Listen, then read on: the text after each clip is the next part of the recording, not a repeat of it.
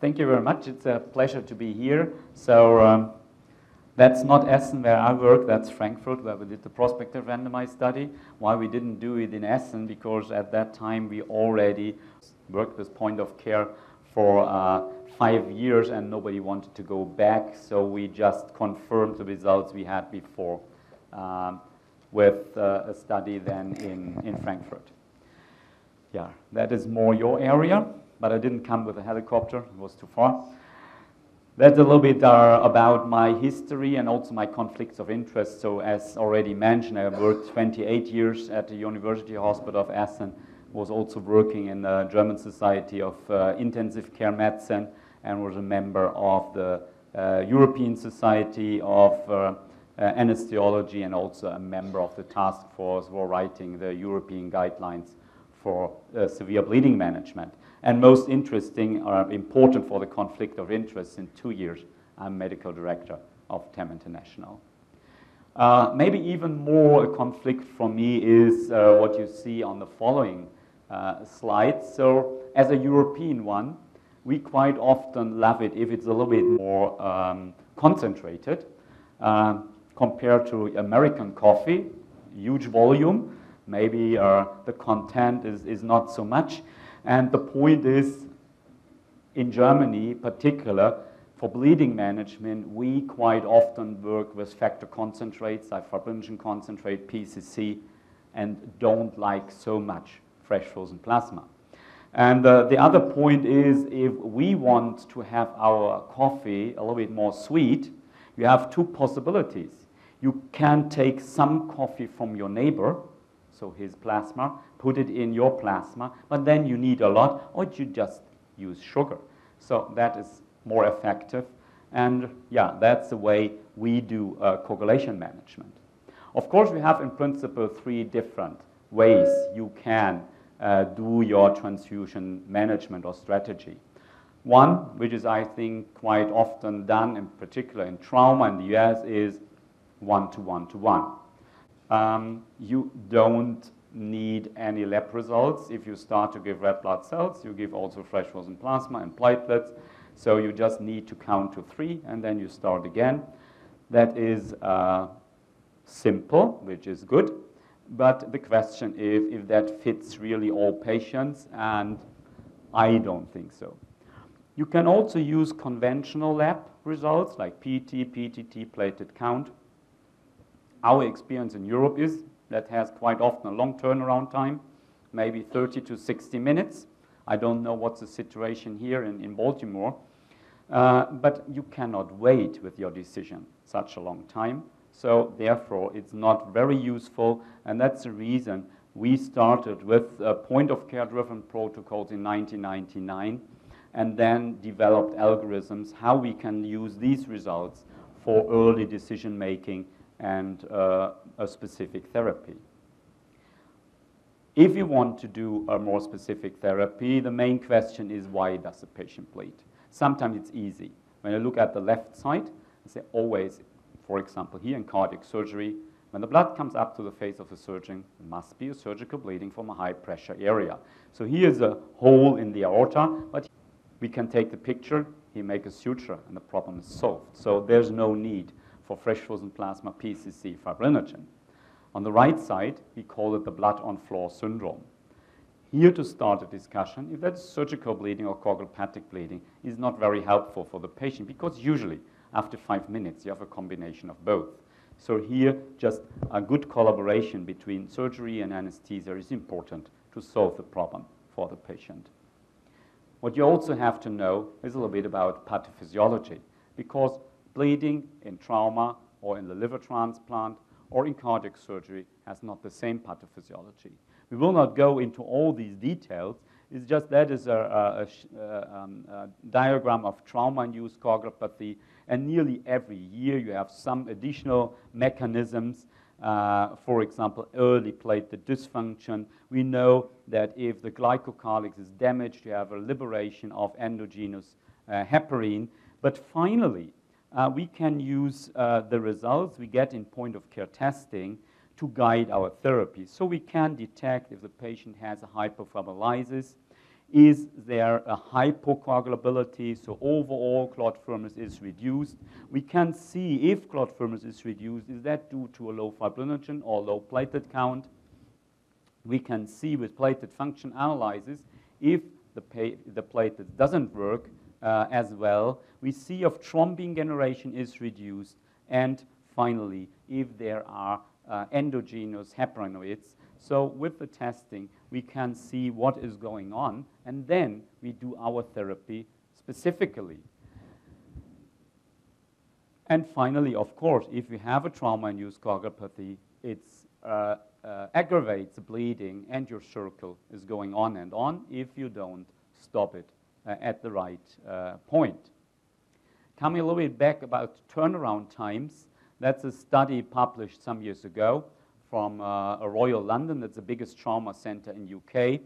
Um, and what we see here in a big trauma center, they looked at the turnaround time from conventional lab. And that was in mean 78 minutes and the range from one hour to yeah, nearly two hours. So that, of course, is too long, too long, and we cannot wait on these results. That's a second study looking at the same. So that's in Switzerland. We were a little bit surprised that in Switzerland the times were shorter because we Germans usually say Swiss people are not so quick. Uh, but the point maybe behind is that the first author here, Torsten Haas, he's a German educated in Austria and now working in Switzerland. So the result of this study was what they did is they take the blood sample, send it to the lab, and in the lab, both conventional tests and thromboelastometry have been performed.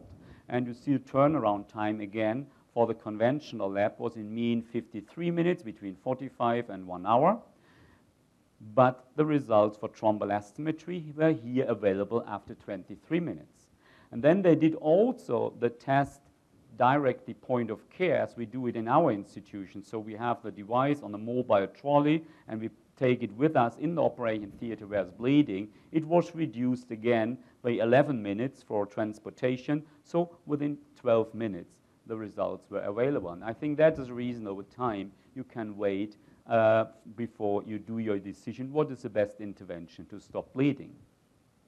How does it work? You have, a, like in a thromboelastography, you have a cup and a pin. Uh, in the cup, you have a blood sample. We always use citrated blood, so it's then afterwards uh, activated by recalcification. The difference is that in the TEG system, uh, the cup is moving, and when a clot is generated, the pin is moved with the cup, and that is detected by a torsion wire. But that makes the system quite sensitive to movement artifacts. So to take these uh, devices with you, it's a little bit uh, tricky and is associated with a lot of artifacts. Here, the, the cup is fixed and the pin is moved, but the pin is stabilized by a ball bearing, and detection is not mechanically, that's by a laser light and a mirror, and then by a detector. So the system is not sensitive against agitation. And for example, all the uh, viscoelastic testing devices which were in Afghanistan that are all ROTEMs. And also the device has been recently on the Mount Everest and in Bolivia in the Andes. So there's even a backpack device for the US Army that you can measure during the patient is walking. It should not be the injured patient who has to transport the device. Maybe that would be not so good. Okay, what are the main parameters we use? Um, you have a, a clotting time. That's the time from starting the test. That means recalcification and giving an actuator until you get the first clot, which is defined as two millimeters of clot firmness. This time is mainly dependent on the enzymatic coagulation factors, anticoagulants, split products, and I will mention this later on, tissue factor expression on circulating monocytes. So we know, for example, if you have a patient on an assist device or on cardiopulmonary bypass, within two hours, the monocyte starts to express tissue factor on the surface and that means that coagulation is not anymore localized at the site of injury. Thrombin can be generated everywhere, and that can be the first step to DIC. Of course, you cannot detect this in plasmatic tests because you centrifuge the blood, you take the leukocytes out, and you don't see this effect. The next part is that we look at the stability of the clot. So that's a maximum amplitude in TEG or maximum clot firmness in ROTEM. That tells you how stable is the clot. So it's mainly dependent on platelets, fibrinogen, factor 13 for cross-linking, and it's, um, it's uh, influenced by colloids. So if you give colloids like uh, dextrane or starch or gelatin, that impairs cross-linking of the uh, fibrin network and reduces clot firmness. And finally, you see if the clot is stable over the time or you have any fibrinolysis. Since this takes about 25 minutes and we don't want to wait 25 minutes, we more and more use uh, early parameters of clot firmness. That's amplitude 5 minutes after clotting time or 10 minutes after clotting time. Unfortunately, in the US, US is the only country in the world where up to now only A10 is approved because in the US, each parameter must be FDA approved. The rest of the world is working with A5, but I hope that next year also A5 uh, will be FDA approved. Uh, of course, the question was, is that reliable that we use these early parameters? So does they really uh, reproducible predict maximum amplitude? So for that, we did a, a small pilot study in 14,000 uh, measurements and looked at the correlation. So we have here the correlation of A5 to maximum clot firmness for all the different tests, EXTEM, APTEM, FIBTEM, INTEM. I will explain later on what's the difference. But you see the correlation is between 0.93 and 0.95. And for A10, it's always 0.96. So that's a quite good correlation. And if we look at the graph, you see that nearly all the uh, measurements are on one line. You see here about 20 outliers, but that's 20 outliers and 3,500 measurements, so that's not too bad. Um, so that's correlation to from A5 in FIBTEM to MCF, that's A10 to MCF. So overall, quite good correlation. Um, and the interesting point is uh, that the difference is always the same. That are the four tests which we use in most of the patients. There are also two other tests. That's the so-called EXTEM test. So as I told you, all the tests, for all the tests, we use citrated blood. So you need a recalcification, and the activator here is tissue factor. So that is a physiologic activator of coagulation in our system. So we have an injury, and uh, um, the endothelium is damaged, then the tissue factor, which is in the subendothelium, activates coagulation. Also in these tests is the heparin inhibitor. So therefore, for example, in cardiac surgery, we can use these tests already during bypass for diagnosis uh, because we can eliminate the heparin effect here. And the second test, the so-called FIBTEM, uh, it's the same activation, but it contains cytochalasin D. That's a very strong blocker inhibitor of platelet function. So we see here only the fibrin clot. And when we compare both tests, we can see if a reduction of clot firmness here is due to a low fibrinogen, or if that is normal, it must be a reduction of the platelets. What you see here in the so-called INTEM test, uh, oh, I come back to this later. The INTEM test is intrinsic activation with ellagic acid. It has not an heparin inhibitor inside because we want to see heparin effects. So you see a flat line here, and that is because that is an analysis during bypass. There's a third extrinsic activated test, the so-called APTEM test. It contains aprotinin or tranexamic acid.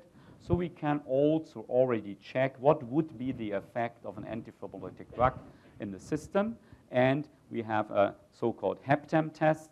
That's intrinsic activation with heparinase, so we can see if this uh, flat line or prolongation is due to heparin, because if it's eliminated here, we can see that's a heparin effect. There's a sixth test, because, but, but this is not already uh, FDA approved, also is only available in Europe. It's so-called ECATEM, ecarin-based test. That is for monitoring of direct thrombin inhibitors. So more and more, I think they are used also at the ICU, argatroban, bivalirudin, also orally at dabigatran. So we can then also monitor these drugs, detect them if a patient comes to an emergency room, or if you have a patient with HIT, will we, then, will we um, uh, anticoagulated patient with argatroban or bivalirudin, we can directly monitor these drugs. Just to make it a little bit easier, uh, how you use these combination of tests. Of course, it would be easier only have one test, but the diagnostic performance is not the same. So that's a paper uh, published also in anesthesiology in, I think it was 2011, yeah? That's a group from uh, uh, Aarhus, uh, hematologists and cardiac anesthetists, um, and they just compared what is the information you get if you only have one test, that's here a kaolin-based test, or this panel of tests. Here you see normal ranges, and just an example here, uh, both traces here looks quite similar. So it's not so easy to say if this reduced clot firmness is due to a dilution, so low fibrinogen, or due to a thrombocytopenia. If we use a combination of tests, EXTEM and FIBTEM here, it's quite easy to see that the FIBTEM is significantly reduced here. So reduced clot firmness in this case is due to a fibrinogen deficiency. So the right intervention would be, in Germany, would give fibrinogen concentrate, or here you can give cryoprecipitate. On the right side, FIBTEM is normal, so reduced clot firmness is due to a thrombocytopenia. Now the right intervention would be to give a platelet concentrate. So that is quite easily to differentiate. Hyperthrombolysis usually is not difficult to see, but there are sometimes borderline cases. So uh, another uh, reason for uh, slightly reduced uh, clot stability can also be a factor 13 deficiency or just platelet-mediated clot retraction. So with the APTEM test, we can see what will be the effect of an antithrombolytic drug. Does that solve the problem or not? And finally, if we have a prolongation of the clotting time, of course, that can also have different reasons. That can be a heparin effect, that can be a deficiency of factors of the intrinsic pathway, like a hemophilia A or B, or that can be a deficiency of factors from the extrinsic pathway that are mainly the vitamin K dependent factors, for example, due to oral anticoagulation. For therapeutic intervention, it's important to know what is the reason. So when we are now uh, again looking at the combination of tests, if, for example, we have a prolongation of the uh, INTEM clotting time, but it's normalized in the HepTEM where we have heparinase inside, we are sure that's a heparin effect. So in this case, we would give protamine. If HepTEM is even longer than INTEM, then we have already an overdose of protamine because protamine itself has then also an anticoagulative effect. So what we quite often seen before, we uh, do our antagonization of heparin with protamine. ACT is still prolonged, so we give more protamine. It gets worse and worse because ACT just tell you there's a problem with thrombin generation, but not if an overdose or underdose of uh, protamine. The next point is if we only see a prolongation of the clotting time in the extrinsic activated test, that for us is an indication to give PCC. So um, the license for PCC is different in US and in Europe. So you have the old three-factor PCCs, which are only licensed for hemophilia B. That would be not an indication in, in Europe because then we give factor 9 concentrate. Now we have also four-factor PCCs, Kcentra, but that is only licensed in the US up to now for warfarin reversal. And the indication for PCCs in Europe is any kind of vitamin K dependent factor deficiency. That can be a cirrhosis, that can be bleeding, that can be warfarin. We only have to show that vitamin K dependent factors are missing, and that's an indication to substitute them. And finally, if uh, the intrinsic uh, clotting time is prolonged and not affected by heparinase, we know that factors from the intrinsic pathway are missing, and that for us finally is an indication to give fresh frozen plasma. So finally, we'll see that the, the, the ratio that we give fresh frozen plasma is much lower than, um, for example, in the US. The question is quite often, does these point of care uh, tests correlate well with standard lab tests? And I can tell you for the clotting times, PT, PTT, the correlation is not very good, and that has some reasons. For example, PT, um, you don't see tissue factor expression on circulating cells. So we have sometimes short clotting times in the whole blood test due to tissue factor expression on cells and a prolonged clotting time in a PT. You just have to know what's the reason for that. For fibrinogen platelets, correlation is quite good. Uh, so you see here that is uh, EXTEM A5 uh, clot firmness and platelet count. So correlation is quite okay. That's for A5. You can also uh, use it for A10. So of course the values are different, but correlation is good. That is for fibrinogen. Here again, R value of 0.87, quite good correlation to A5 and also to A10.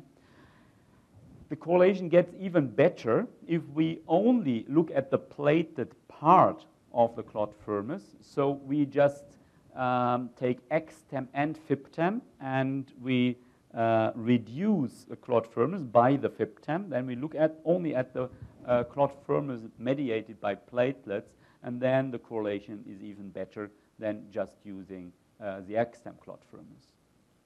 The point is, and it looks a little bit complex at the first view, maybe this graph, usually we know that you need about 45 millimeters of um, clot firmness to stop a bleeding. Then the clot is strong enough to close the hole in the vessel. What you have here, that are the conventional uh, platelet count. Here is the fibrinogen content. Here are the corresponding values in the FIBTEM and in the EXTEM test. And the question is quite often, how many clot firms in FIBTEM or in EXTEM we need to stop bleeding. But that is, uh, you can a little bit play around with this system. So here, you have always 45 to 44 millimeters. But you can produce the same clot stability with, for example, 100,000 platelets combined with a fibrinogen level of 2.5, or what we quite often do in liver transplant, we tolerate even 25,000 platelets, but then we need a higher fibrinogen level. So you can compensate and play around with clot firmness by fibrinogen or platelets, so it depends on the availability and what is the risk for the patient. So we know giving platelets during liver transplantation has a significant impact on mortality, so it's not the best choice. Also, if you have a patient in cardiac surgery, which has just maybe one month ago got a drug-eluting stent, to give them a lot of platelets have a high risk of stent thrombosis. Then we just shift to more fibrinogen. So what we do is more or less using a therapeutic window, which means we have uh, several parameters. That is a platelet function analyze. We talk about this later on, impedance aggregometry. So we know if we adjust the patient in this area, we can avoid stent thrombosis, but also avoid bleeding. We can also use here the EXTEM clot firmness, so overall clot firmness. We can look at the FIBTEM for the fibrin part, and we can look at the clotting times. And if we take these parameters together, we can adjust the patient in an area to stop bleeding and avoid uh, complications uh, like thrombosis. From a theoretic point of view, sounds good. So we have to see if that really works in clinical practice. The principle of our management is based on, we call it a pyramid of therapy. Of course, it starts with surgical hemostasis. If there are big holes in the vessel, it doesn't make sense to give factor concentrate. We need a suture. Then we know that um, things like hypothermia, acidosis, low calcium level, also severe anemia has a big impact on hemostasis too. So we have to consider this. Then, of course, we should know if the patient is on antiplatelet drugs or anticoagulants. We know that hyperthrombolysis is important, not only in trauma, also in cardiac surgery, in liver transplantation, in postpartum hemorrhage. Then we know if we have dilution, that normally fibrinogen is the first factor which comes into the critical area. Then we think about the enzymatic factors, then about platelets, and finally, there's a possibility for rescue therapy with recombinant factor 7A, which we did the last time in 2006. So the last 1,500 liver transplants and the last 20,000 cardiac procedures and the last 5,000 multiple trauma patients didn't need any recombinant factor 7A. So the only indication now is really acquired hemophilia. That's a clear indication, no question. And then we developed algorithms, which at the first view look a little bit complex. But it's like a flight checklist. So on the left side, you have the, the condition. So for example, here, a trauma patient with bleeding, and you consider transfusion. That's for me the most important point here, because we don't want to treat the analytic device. We treat a bleeding patient. If there's no bleeding, uh, we don't treat these numbers. So that is the first question. We also know here that, for example, low hemoglobin Uh, uh, uh, high base excess has impact on coagulation. Then we go through these conditions, and we will do this also in the, in the presentation. And if this is true, that is the right intervention. So it's just for the younger colleagues that they really can go through a flight checklist and see what is the intervention they should do. It always starts with a clinical situation. Then we look first, is there a hyperthrombolysis, so a need for an antithrombolytic drug? The next part is, do we need to increase clot firmness by platelets or fibrinogen? Then we look and we also can calculate the amount we need. Then we look at thrombin generation, so is there indication for PCC, fresh frozen plasma? And then again, clinical reassessment, and is bleeding doesn't stop, of course, then also reassessment of um, uh, the thrombal and uh, impedance aggregometry. So we go through these algorithms. So we see here that our, our indications. Uh, we, we discussed this a bit uh, earlier, that we could show in a paper we just published in Anesthesia Analgesia that already a reduced clot firmness in A5 or A10 we can use to predict 90% of the fibrolysis, which comes later on. So then we can already do our decision early.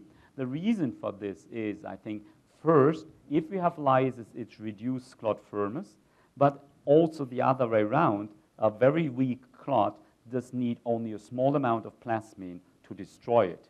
So uh, that works quite well. Also, if we have a flat line in FibTem, that means 600 seconds means 10 minutes without any signal. So all the fibrinogen is destroyed.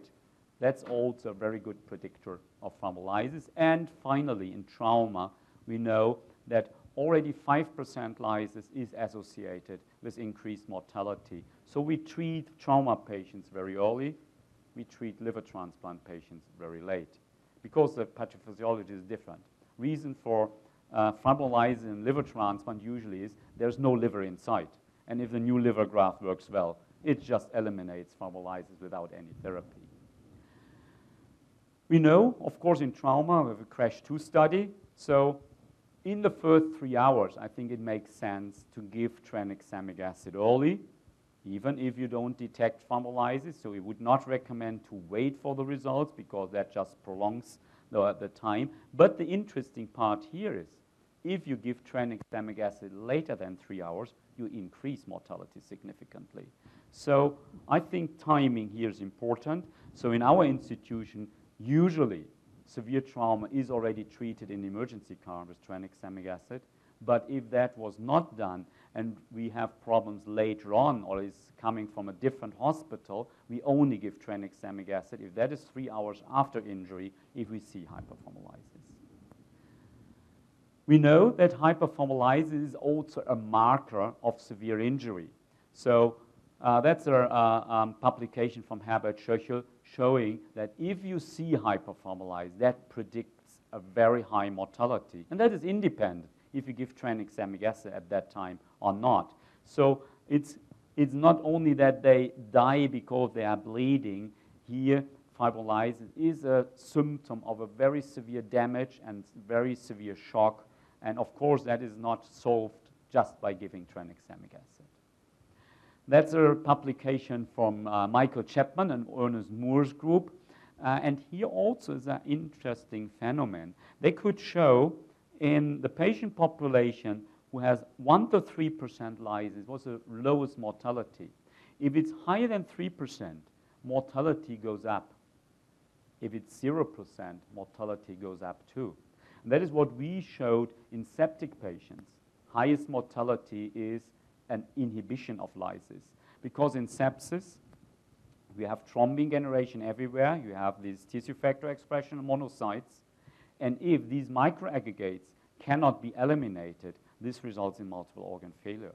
And maybe that is the reason also in CRASH 2 study, you have to give it early because later on, maybe the patient goes from trauma-induced coagulopathy to DIC, and in DIC, to give tranexamic acid seems to have more harmful effects than positive effects. That's again, as I uh, told you in the beginning, that we look at early clot firmness to predict lysis later on. That's such a typical case. So that is always 10 minutes. So lysis begins here after 50, 55 minutes. But we see already here that uh, A10 in EXTEM is far below 45 millimeters.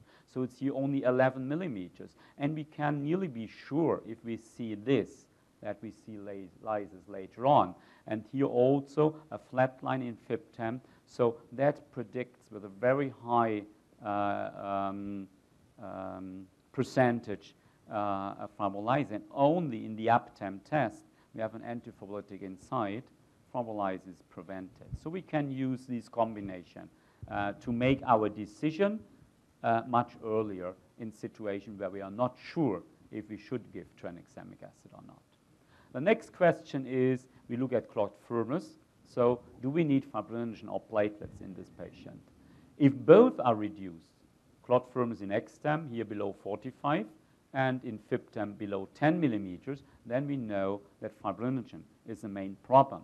And we can use, for example, this table or this formula to calculate how much fibrinogen we need.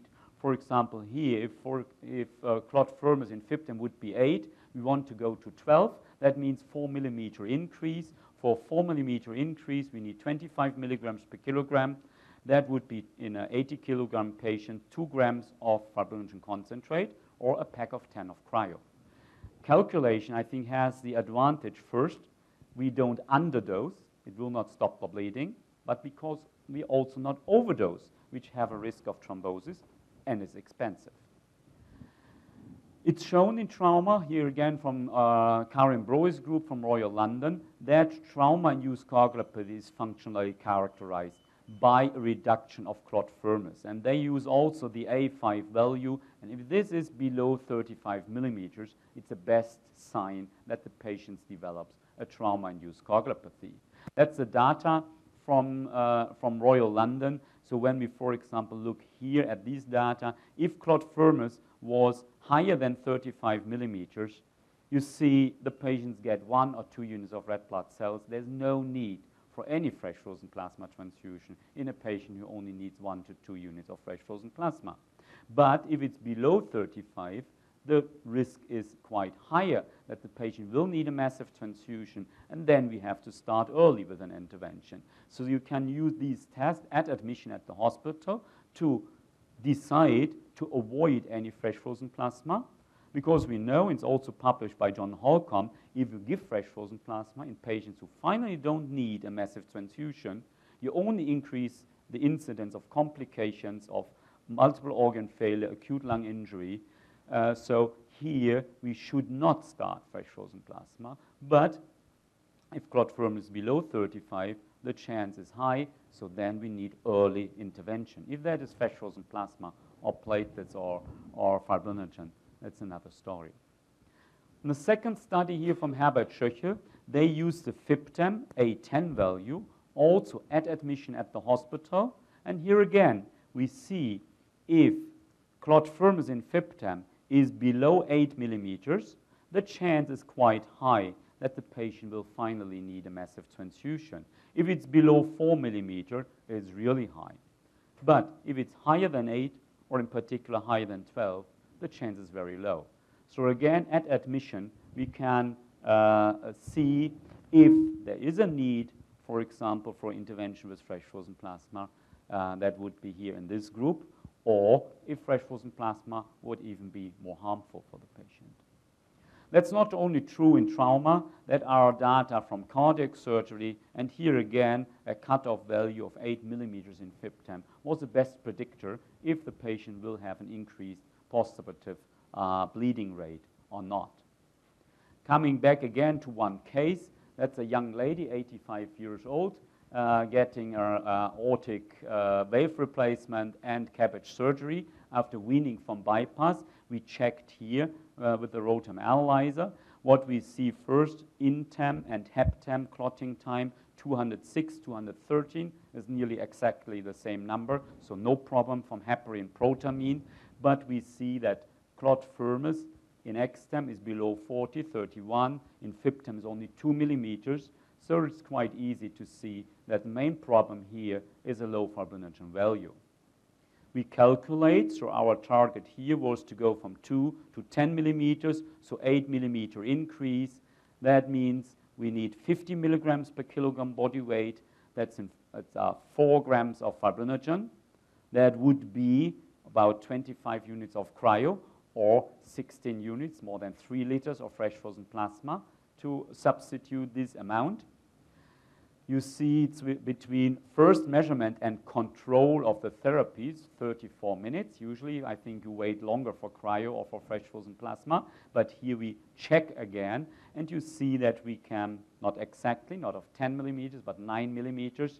So chest could be closed after 30 minutes, patient could be extubated after two hours, and I think giving a 85-year-old lady 16 units of fresh frozen plasma would not result in early extubation of this patient. Again, that's a table we published two years ago with our experience uh, how to dose fibrinogen concentrate. In principle, you can also translate this in cryo. Fibrinogen concentrate has about 20 grams per liter. Cryo, of course, it's a variation, it's much higher. So in mean, about 12.5 grams per liter. So volume is a little bit higher, but much lower than using fresh frozen plasma. So it's also much more effective. And that is not just our idea. That's a study from uh, Keyvan Karkouti from Toronto. They looked uh, what is the correlation between post-operative fibrinogen level in cardiac surgery and um, the uh, probability that these patients will need more than five units of red blood cells. So if you have only a fibrinogen level of 0.5 gram per liter, nearly 60% of the patients need more than five units of red blood cells. If you go to one gram per liter, which is in a lot of textbooks, uh, still in about 40% of the patient population, they need more than five units. If you go to two grams per liter, only 13% of the patient population needs a high transfusion rate. So these cutoff value, which is still in a lot of textbooks, is not true for bleeding patients. And we can also go to trauma. That's a study also published this year, and they looked at the same. What is the, the fibrinogen level you need to stop bleeding in severely traumatized patients? And that was about 2.3 grams per liter, and that is very difficult to achieve with fresh frozen plasma because it has only 2 to 2.5 grams per liter. So you need cryo or fibrinogen to achieve this goal very quickly, and then you can do it within some minutes. The same group from uh, uh, London also analyzed what is the impact on outcome if we give the patients fibrinogen or cryoprecipitate early they also use the ROTEM analyzer to detect there's a low fibrinogen, and then they substituted fibrinogen. That is the clot firmness in FIBTEM in not severely traumatized patients, so it's 12 to 13. That is at admission only 5 in severely traumatized patients. But here again, you see you need about 6 grams per liter fibrinogen concentrate to come back to the baseline, or a pack of 30 units cryoprecipitate. So to give 5 or 10 is not really efficient. You keep more or less the level, but you never come back uh, to the baseline. There are some indications where we even go to higher levels that maybe because platelets are not available or if the patient has a very severe trauma. That was just a, a, a lady which was uh, run over by a truck, very unstable pelvic fracture. In principle, that looks quite normal, but maybe the patient did not know. So the patient needs four units of red blood cells, four units of fresh frozen plasma, and two platelets per hour to keep this level. So we decided to go to a higher fibrinogen level here. You see we go from 8 to 19 millimeter. That was about 4 grams of fibrinogen concentrate. Bleeding stopped within 10 minutes. The patient needed 2 units of red blood cells in the next 24 hours.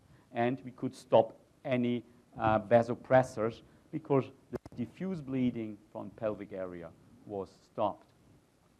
The next question, do we need platelets? So if again, clot firmness in extem is reduced, but FIBTEM is normal, then it's the right indication to give platelets. That's a typical situation here. Clot firmness is not too bad, and we have a very high fibrin clot, again 19 millimeters, but that is only 22,000 platelets. So here we had some bleeding. After giving one platelet concentrate, and platelet count is still only 48,000, but clot firmness is normal due to a high fibrinogen level. There was no bleeding anymore, and we could do a liver transplant without any more uh, platelet transfusion. So again, we can compensate low fibrinogen with higher platelets or high fibrinogen uh, to lower platelets. That's a study uh, not from perioperative setting, that's from hematology and oncology from uh, Weill Cornell in New York. And they looked what is the best predictor of bleeding? Is it platelet count or it's thrombelastiometry? And they come to the conclusion that thrombelastiometry, because it looks at function, much better predicts uh, bleeding also in these patient population than just the platelet count. And as an example, they, they show these three graphs. That's always 14,000, 15,000, 13,000 platelets. So platelet count is nearly exactly the same. But due to a, uh, a different fibrinogen level, overall clot firmness is different. And this clot firmness was a much better predictor if these patients will start to bleed uh, than platelet count alone. However, we know that thrombelastiometry and also thromboelastography, the standard test, cannot detect aspirin clopidogrel. The reason for that is we induce a lot of thrombin generation. Thrombin is the strongest stimulator of platelets, so it's just using the thrombin activating pathway, so it doesn't matter if arachidonic pathway or ADP pathway is blocked. So if we think about uh, antiplatelet drugs, we need something else, then we need impedance aggregometry. That's not already available in the US. It's uh, since November in Europe approved.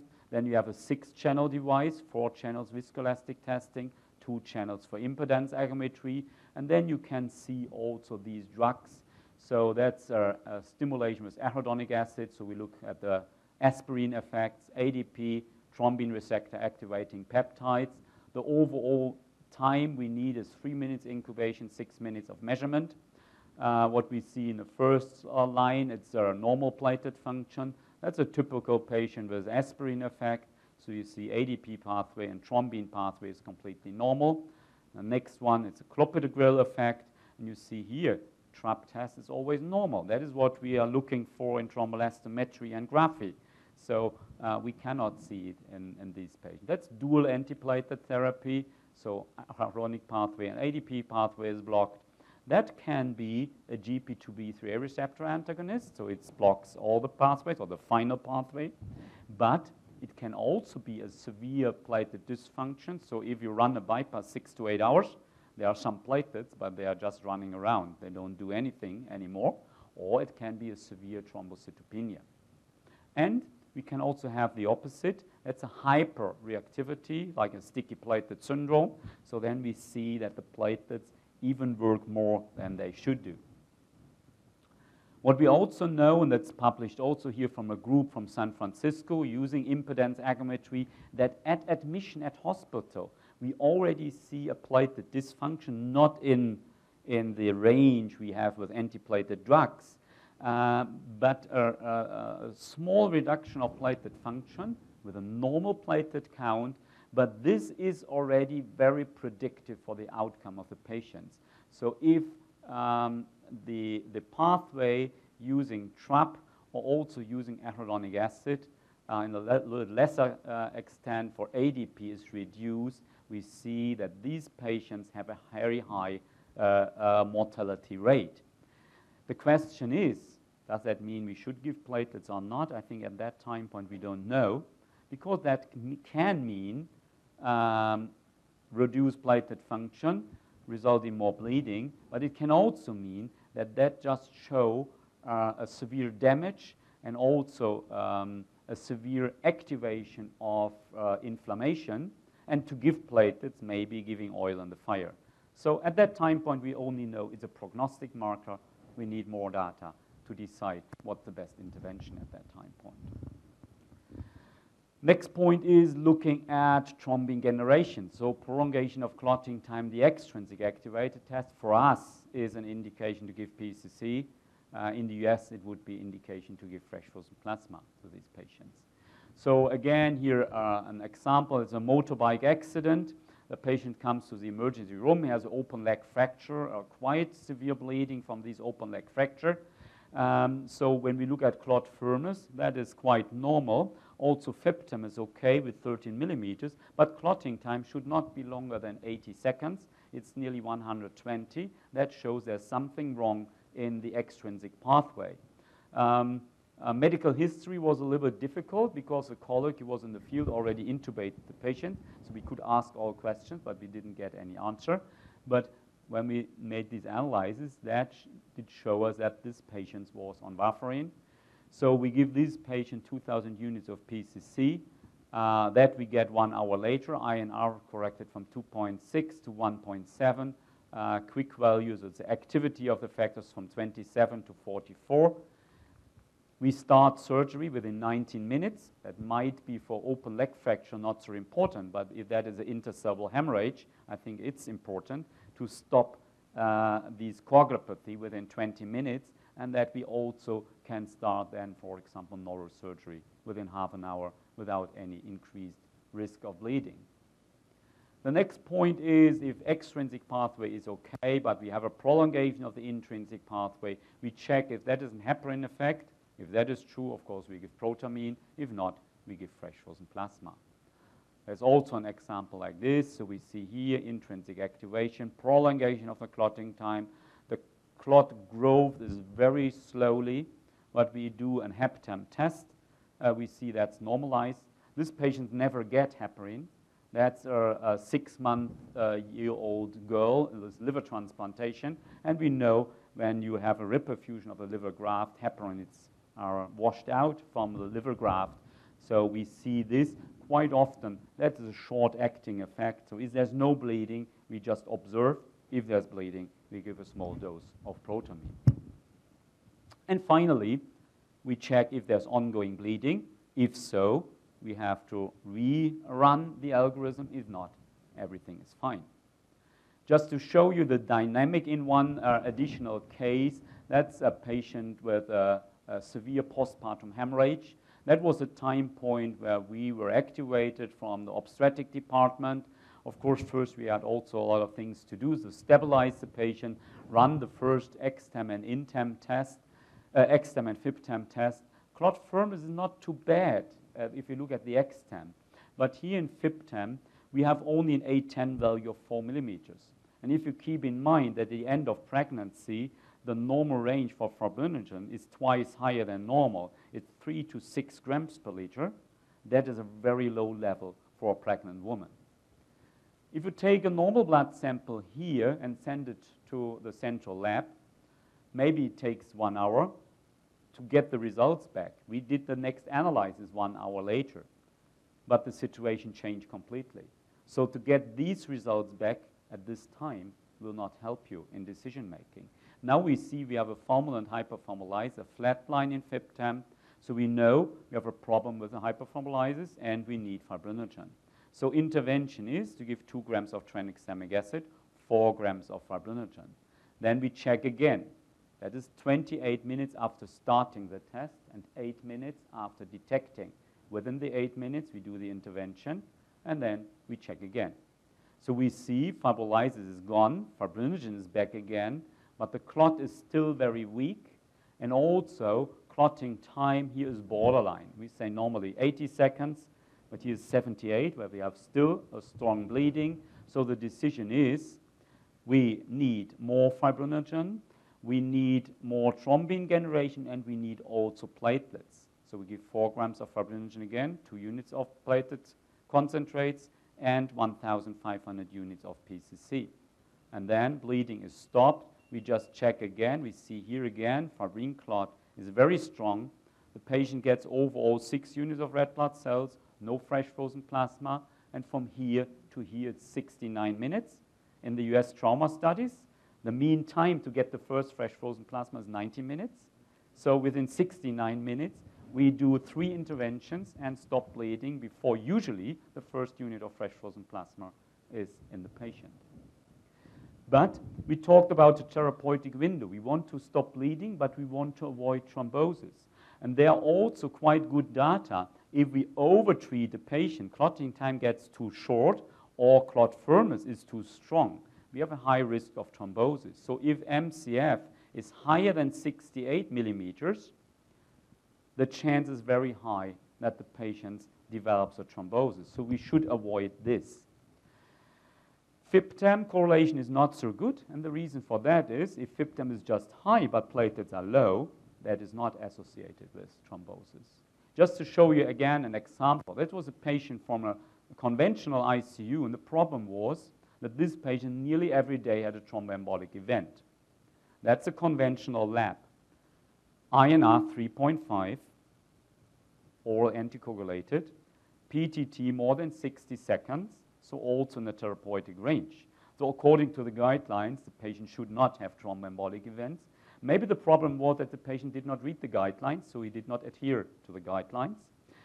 Then we decided to run a thromboelastometry, and what we now see, I told you 68 in EXTEM, good predictor of thrombosis, 71. 31 in FIBTEM, 24 is a good predictor. So we see quite easily despite the prolonged clotting times in the plasmatic tests. That is a hypercoagulability.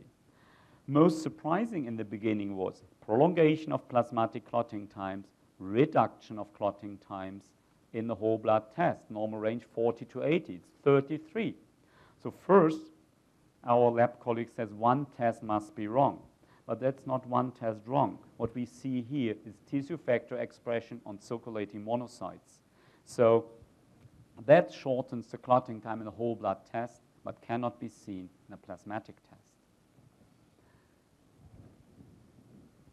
Here, coming to clinical studies we did in the last years. That was the first big study, a before and after study in 3,865 uh, patients undergoing cardiac surgery. Main results reduction of transfusion, mainly reduction of fresh frozen plasma to 1.1% of the patient population, 50% reduction in massive transfusion, 50% reduction in re-exploration due to bleeding, and about 50% reduction in composite adverse events, including stroke, myocardial infarction, thromboembolism, and uh, pulmonary embolism. So reviewers said, okay, that's a surprise. You use these very effective factor concentrates, you should have more thromboembolic events. So show us the same in a prospective randomized study. So then we used these algorithm in Frankfurt, um, where it was not standard of care at this time. Uh, we only included in this study complex cardiac surgery, and only if there was bleeding after giving protamine, they were randomized to a point of care algorithm or the same algorithm from the structure, but using conventional lab results. And that are the results here again. So blood transfusion was significantly reduced. Also, coagulation factors were not increased because before the colleagues in Frankfurt sometimes give recombinant factor 7A as off-label use. That was nearly with, except one patient, eliminated. That are the costs for blood products and factor concentrate. That's the costs for point-of-care diagnostic, the overall costs. So within 50 patients, we had a cost saving by 70,000 euro uh, or per patient with complex cardiac surgery of 1,400 euro. That's a reduction in massive transfusion from 16 to 2%, recombinant factor 7A eliminated, acute renal failure from 20 to 6%, septic complications from 14 to 2%, thromboembolic events from 4 to 0, and if you take L together as composite adverse events, from 38 to 8%. That's the results of six-month mortality also significantly reduced. The study was not powered for mortality, so of course we have to be careful with these results, but it was already a significant reduction uh, in six-month mortality. So it also had then uh, impact on the European guidelines, or in particular for cardiac surgery. Now in the European guidelines, a strong recommendation to use guided therapy um, in bleeding patients undergoing cardiac surgery. Also for the updated European trauma guidelines, viscoelastic testing as a clear indication. And if you think about platelet dysfunction, you also should use um, uh, here impedance aggregometry. It just published in August this year a health technology assessment in the UK, and also here they come to the clear conclusion that it's not only effective, it's also cost saving. But the question is, you cannot always translate this from Europe to US because costs for blood products, costs for factor concentrates are different. So of course, cost effectiveness analyses have to be done in each country because it might be different. But that it works also in other countries, that's Australia, using our algorithm in Brisbane, the biggest cardiac surgery in uh, Australia, in Queensland. Uh, they also implemented our algorithm, so red blood cell transfusion reduced platelets, fresh frozen plasma, overall 39% reduction in blood transfusion or 928,000 Australian dollars within one year, cost reduction. Going to North America, not to US, that's uh, Canada, uh, General Toronto. They also did a pilot study over half of a year implementing our algorithms. Sorry, go once back again. So you see also red blood cells from 52 to 41%, platelets reduced, plasma from 34 to 14%, re-exploration rates reduced, large volume transfusion reduced, uh, recombinant factor 7A eliminated, and acute kidney injury from about 9% to 5%. And they also looked at the costs, sorry. That was for General Toronto in one year, 1.7 million Canadian dollar cost reduction. Going once back to trauma, and that's the last study I want to show you. That's a before and after study again in our institution, implementing point of care testing and such an algorithm in trauma. The data were not analyzed by ourselves. In Germany, all trauma centers give the data to the German Trauma Register, and they do a central analysis. But just as a, as a first uh, idea here, 45% reduction in in-hospital mortality within one year, 50% reduction in 24 hours mortality, and again 45% reduction in multiple organ failure. Uh, of course, we have to show this again in a prospective randomized study, but in, prin in principle we see the same as in cardiac surgery. Okay, that's the last slide. I think uh, we should not just lean back, we have to be active in bleeding management. Uh, I think that uh, point of care diagnostic combining thromboelastometry and impedance aggregometry can be very helpful to guide therapy. And the main target is to stop bleeding as quick as possible. So usually I say we don't have massive transfusion protocols, we have massive transfusion avoiding protocols to stop bleeding before we come in the area of massive transfusion. But on the same uh, time, we have to be careful not to induce more thromboembolic complications to reduce thromboembolic events. And I think that is only possible with a calculated uh, therapy. And finally, it should be for the benefit of our patients. And thank you for attention.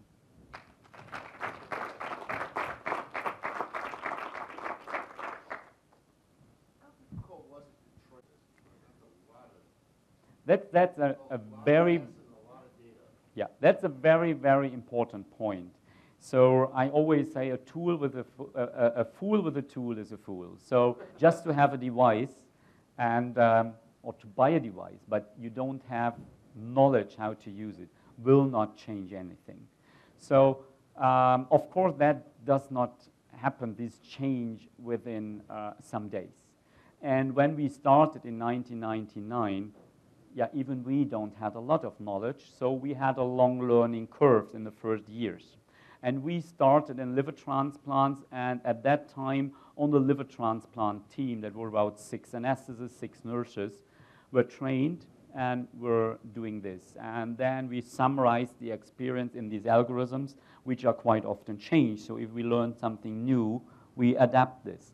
And then more and more persons were trained. Now in our institution, we have 10 ROTEM devices and four devices for impedance aggregometry. About 70 people are trained. That includes all people who are working, for example, at cardiac ICU or liver transplant ICU. And it doesn't matter if they are anesthetists or nurses or cardiac surgeons.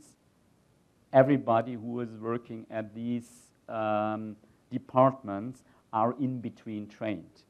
The good thing from my point of view is that such a device has also very good, uh, is a didactic tool because it visualizes coagulation. And a lot of us, I think, um, just to have numbers is not so easy. But to see a clot, if this clot is strong or not, you can do a lot even without the exact numbers. But you see if it's stable, if it uh, takes a long time to generate the clot, if it looks stable or not, then you can uh, do your fine tuning with the numbers. But education is extremely important. But I think that's not only in this field. If you do um, echocardiography, just to put in uh, the probe doesn't help you. If you doesn't know what you see, you will not help. Um, so education is really a very, very important part. There are different solutions how to do it. Some centers have it in the lab. We preferred to have it in the OR because the turnaround time then is extremely short. And um, yeah, we, we educated all these people. If only one is educated, it's a problem. Um, but it's a long learning curve, that's no question. And the main uh, uh, aim of the algorithms is to reduce these learning curve because then you can use it like a checklist and as I told you, when we did the study in Frankfurt, they did not use it for, before in clinical practice. We give them the algorithm, and after two months, they started with a prospective randomized study. So there, the learning curve was very short because we could transfer the knowledge we had by using these algorithms also to other institutions. And then it works quite quickly. Yeah. So I'm going to pin you down here a little bit about this mm. very quickly. Mm. Yeah. Uh, maybe first, and that was also one reason why we did also the studies in Australia and in Canada, they didn't use a lot of factor concentrate. So it also works with other preparations like cryo. Um, the problem of cryo, I think, quite often is the availability or the, the time you get it is much higher, and the patient continues to bleed in this time. Um, with the factor concentrate, it's uh, as vector calculated because you have a more or less guaranteed content, and it's quickly available, which means we store it in the operation theater. We open the fridge, add water, inject. So that's quite quickly. Uh, the disadvantage is, I think, if you don't know where you are and where you go, you will not be successful or maybe even harm the patients because you overtreat or just give the wrong drug. Um, our experience with PCC, if we exactly know what to do, is that the risk of thromboembolic events is very low. If you compare it to uh, giving recombinant factor 7A with four factor PCCs, overall in the literature, about 15 cases of thrombosis compared to 260 with recombinant factor 7A. But of course, not every case will be published. So even from these 15, a lot of cases are from our studies because if we see thrombosis, we report it as a potential uh, complication. So these 15 is not that you show that is exactly uh, PCC, but it may be associated. The most dangerous situation is you have tissue factor expression on circulating cells, reduction of clotting time, and giving PCC because you start thrombin generation everywhere. And that makes it quite safe looking at the whole blood test because we, I can identify these patients and they will never get PCC or recombinant factor 7A. The difference between three factor and four factor, I can only tell you from a theoretic point of view because we never use three factor PCCs uh, in Germany. But the experience with fibrinogen and uh, four factor PCCs is quite high, so they are licensed over 20 years in Germany for these indications and now for about one year in the US. Um, from a theoretic point of view, the four factor PCCs um, have the vitamin K dependent factors, so 2, 7, 9, and 10 in a very good balance. In the three factor PCCs, you have very low amounts of factor 7. I'm not sure if that is really a problem for efficiency because the most important factor here is factor 2.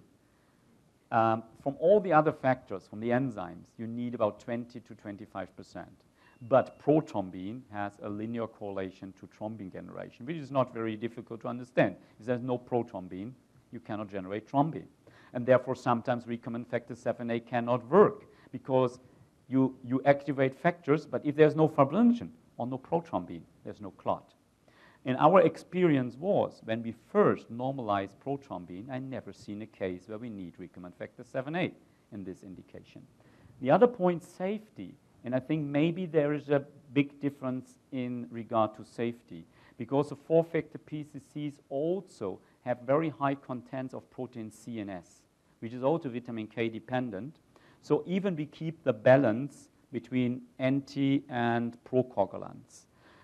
That seems to be um, very important in warfarin reversal, so I think it's more safe for this indication. Also in cirrhotic patients, where we know that thrombin generation is not really reduced. If you do endogenous thrombin potential at thrombomodulin, which is important to activate protein C pathway, a cirrhotic patient has the same thrombin generation as a non-cirrhotic patient. And therefore, they have, with an increased INR, uh, portal vein thrombosis. So here, we, we would be very careful with PCCs. It's not that we give every second patient PCC. We are talking about uh, maybe 5 to 7% of the patient population who needs PCC.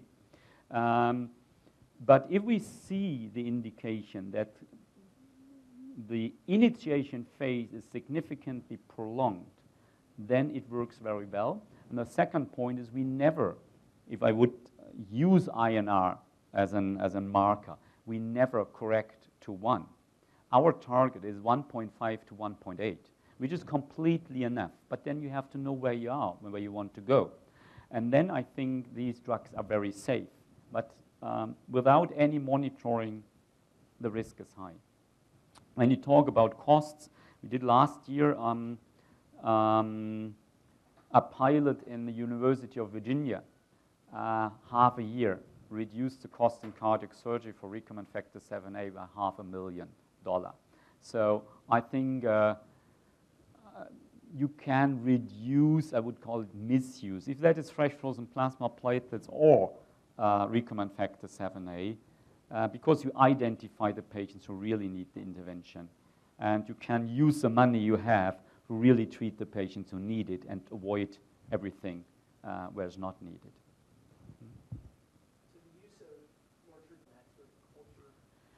Yeah, first, I think the, the view at the surgical field is very important. So all our algorithms start with the clinical situation. If there's no bleeding, uh, usually in between you don't measure. We only measure if there's bleeding. Uh, in the beginning, it's quite good maybe for a certain time to measure more or less every patient to, to see what, how it looks like if there's non-bleeding patient and a bleeding patient. But maybe after some time you say, okay, you get the results very quick so you don't have to measure in advance. Um, in the prospective randomized study, we had also a specific algorithm at the ICU because you miss that you can see at the field. You can only see what is coming out in the drainage. Um, also, we have different algorithms for the liver patients because the cutoff values are not the same. We can tolerate a lower uh, clot firmness usually in these patients, and also we are much more restrictive in uh, thrombin generation. We tolerate some fibrinolysis when it's not associated with bleeding in the anhepatic phase because if an organ works well after reperfusion, it's just gone. Um, the point is, you, you mentioned uh, gastrointestinal bleeding. Uh, INR is not a very good predictor for that. The highest predictor is portal hypertension. To give fresh frozen plasma is the best way to increase bleeding in uh, GI bleeding. Because what you always do in a liver cirrhotic patient, you increase uh, central venous pressure, you increase portal hypertension, and usually they bleed more. So um, also our hepatologists just started to use thromboelastometry. If that is normal, they don't do any intervention before, for example, liver biopsy. If the platelets are 20,000, if these 20,000 works well, it's fine. Uh, if INR is high, but clotting time is normal, they don't do an intervention. There was no increase in bleeding, reduction in thromboembolic events, and about a saving of 80% of the interventions they did before. Um, so uh, in particular, these volume overload, uh, I think it's important because I would say one to two units of fresh frozen plasma. It's just volume therapy. There's no change in activity. One unit of fresh frozen plasma increase the activity by about 2%. So you go maybe from 17 to 19%. That's in the range of your uh, mistakes you do in the lab. If you want to change something, you need 10 to 15 milliliters per kilogram body weight. But then you have volume overload. And you dilute the red blood cells. That's also something we see in cardiac surgery. At, we, at the time we use fresh frozen plasma, you have some dilution. You give red blood cells, but the patient has a volume overload, and the next day hemoglobin level is 15. So it's overtreated. If we use factor concentrates, we don't give volume. So nowadays, we have a goal-directed volume therapy and a goal-directed coagulation therapy, but there is no connection. If we give volume, want to give volume, we give volume. If we want to increase coagulation, we increase coagulation. But we don't have to give liters of fresh frozen plasma to have some effect on, on coagulation, but then they have a right ventricular failure and, and lung problems. Uh, so to separate this, I think it's, it's beneficial. Yeah. Yeah. Hmm? Yeah. The point is, in particular, when we look at trauma, um, uh, we did something which was not very clever years ago. Uh, because we had the physicians in the field, I think years ago we give much too much volume pre-hospitally, so we diluted our patients.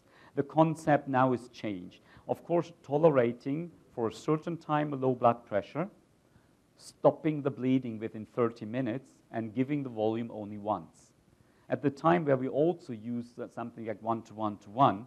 And if you look at the study from Ernest Moore and Gonzalez, the time to correct coagulopathy with one-to-one is in mean 14.8 hours. So you see in one case, that was quite a long time, 69 minutes. So we give the volume only once. And then it doesn't matter if you give crystalloids or some colloids.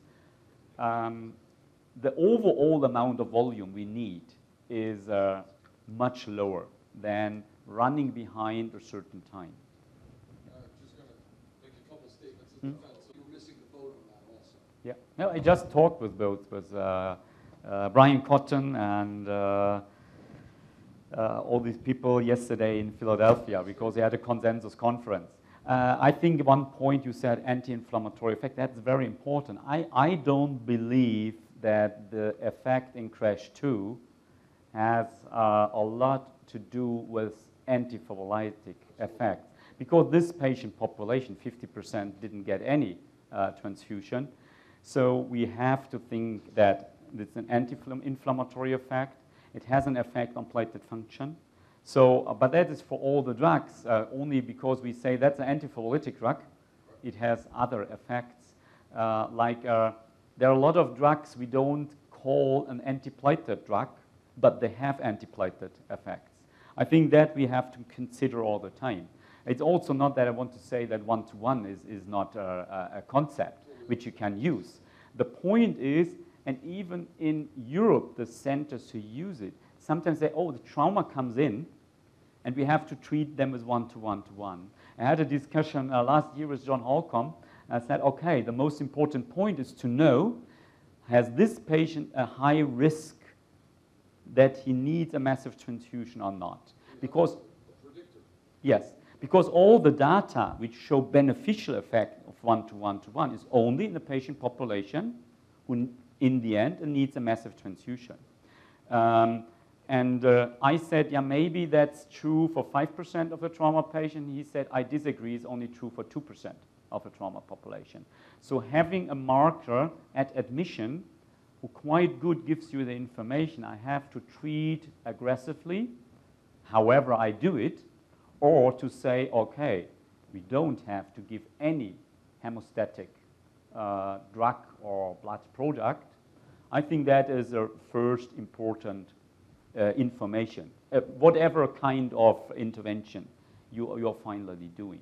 So that I think it's, it's an important point. Then you um, mentioned thawed plasma. What, what, kind of plasma you use? You use always AB or you use? AB negative, yeah. Um, but certain things to be said about thawed plasma as opposed to recently thawed plasma. Yeah, I think when we look at the literature for not for thawed plasma, for ABO compatible but not identical plasma, we can use the study from Kenji Inaba and John Holcomb giving more than six units of AB plasma in, for example, a zero patient, increase the incidence of sepsis and RDS to 70% of the patient population. So that, I think, is a high risk. There's another study from, um, from Sweden, from Karolinska. They looked at 86,000 patients. Same number of fresh frozen plasma. One hand ABO identical, the other ABO compatible. 15% more mortality. So we save 1.4% with crash 2, but we kill 10 times more with ABO compatible plasma. So what we always do, we stopped to give ABO compatible plasma. So our blood banks need three minutes to measure the blood group. We have a guarantee of five minutes. And I think you can always wait five minutes. So if I would use plasma, I would stop ABO compatible plasma because I think that's really harmful. And US studies and other studies show that. Of course, that makes the problem if you have to pre-tour all blood groups, it's also from an economic point of view. But the question is to save money, but to accept 15% more mortality, I, it's questionable. The other problem too is Yeah. the blood bank is uh, a bus transfer and a- Yeah. cab ride away from Yeah. So Yeah. So that is just the advantage we have with the factor concentrates. We don't have to take care for that because there are no uh, blood group antigens and antibodies in the factor concentrates. So it doesn't matter. Um, but uh, it's just something we discussed also with the uh, National Institute of Health to see. I think we need more information if that is really true. Uh, that, but if this could be confirmed, I would recommend not to use ABO compatible plasma. What do you think endothelial? Yeah, uh, of course, is a um, damage of the glycocalyx, damage of endothelium is very important, and we don't have a good tool to monitor that. Uh, we can only use markers uh, that thrombomodulin goes up, or, or a lot of other markers. I think that's uh, the most important uh, organ of hemostasis, endothelium. Um,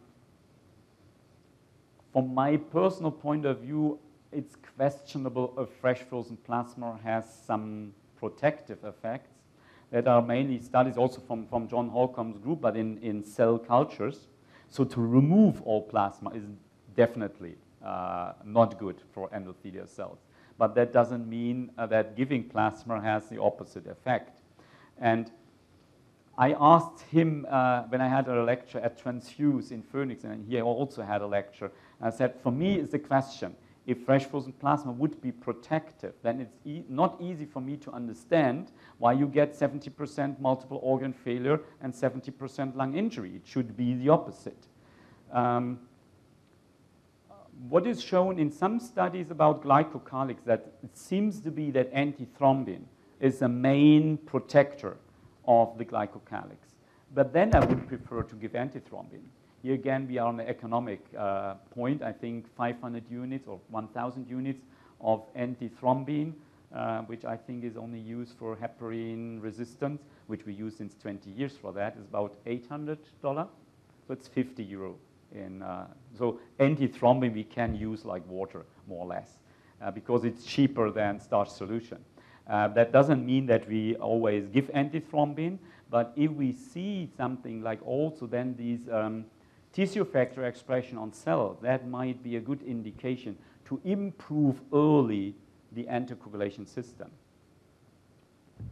So a lot of things to learn, that's no question, and a lot of ways to do. There's not only one right way, and um, well, we can learn from each other.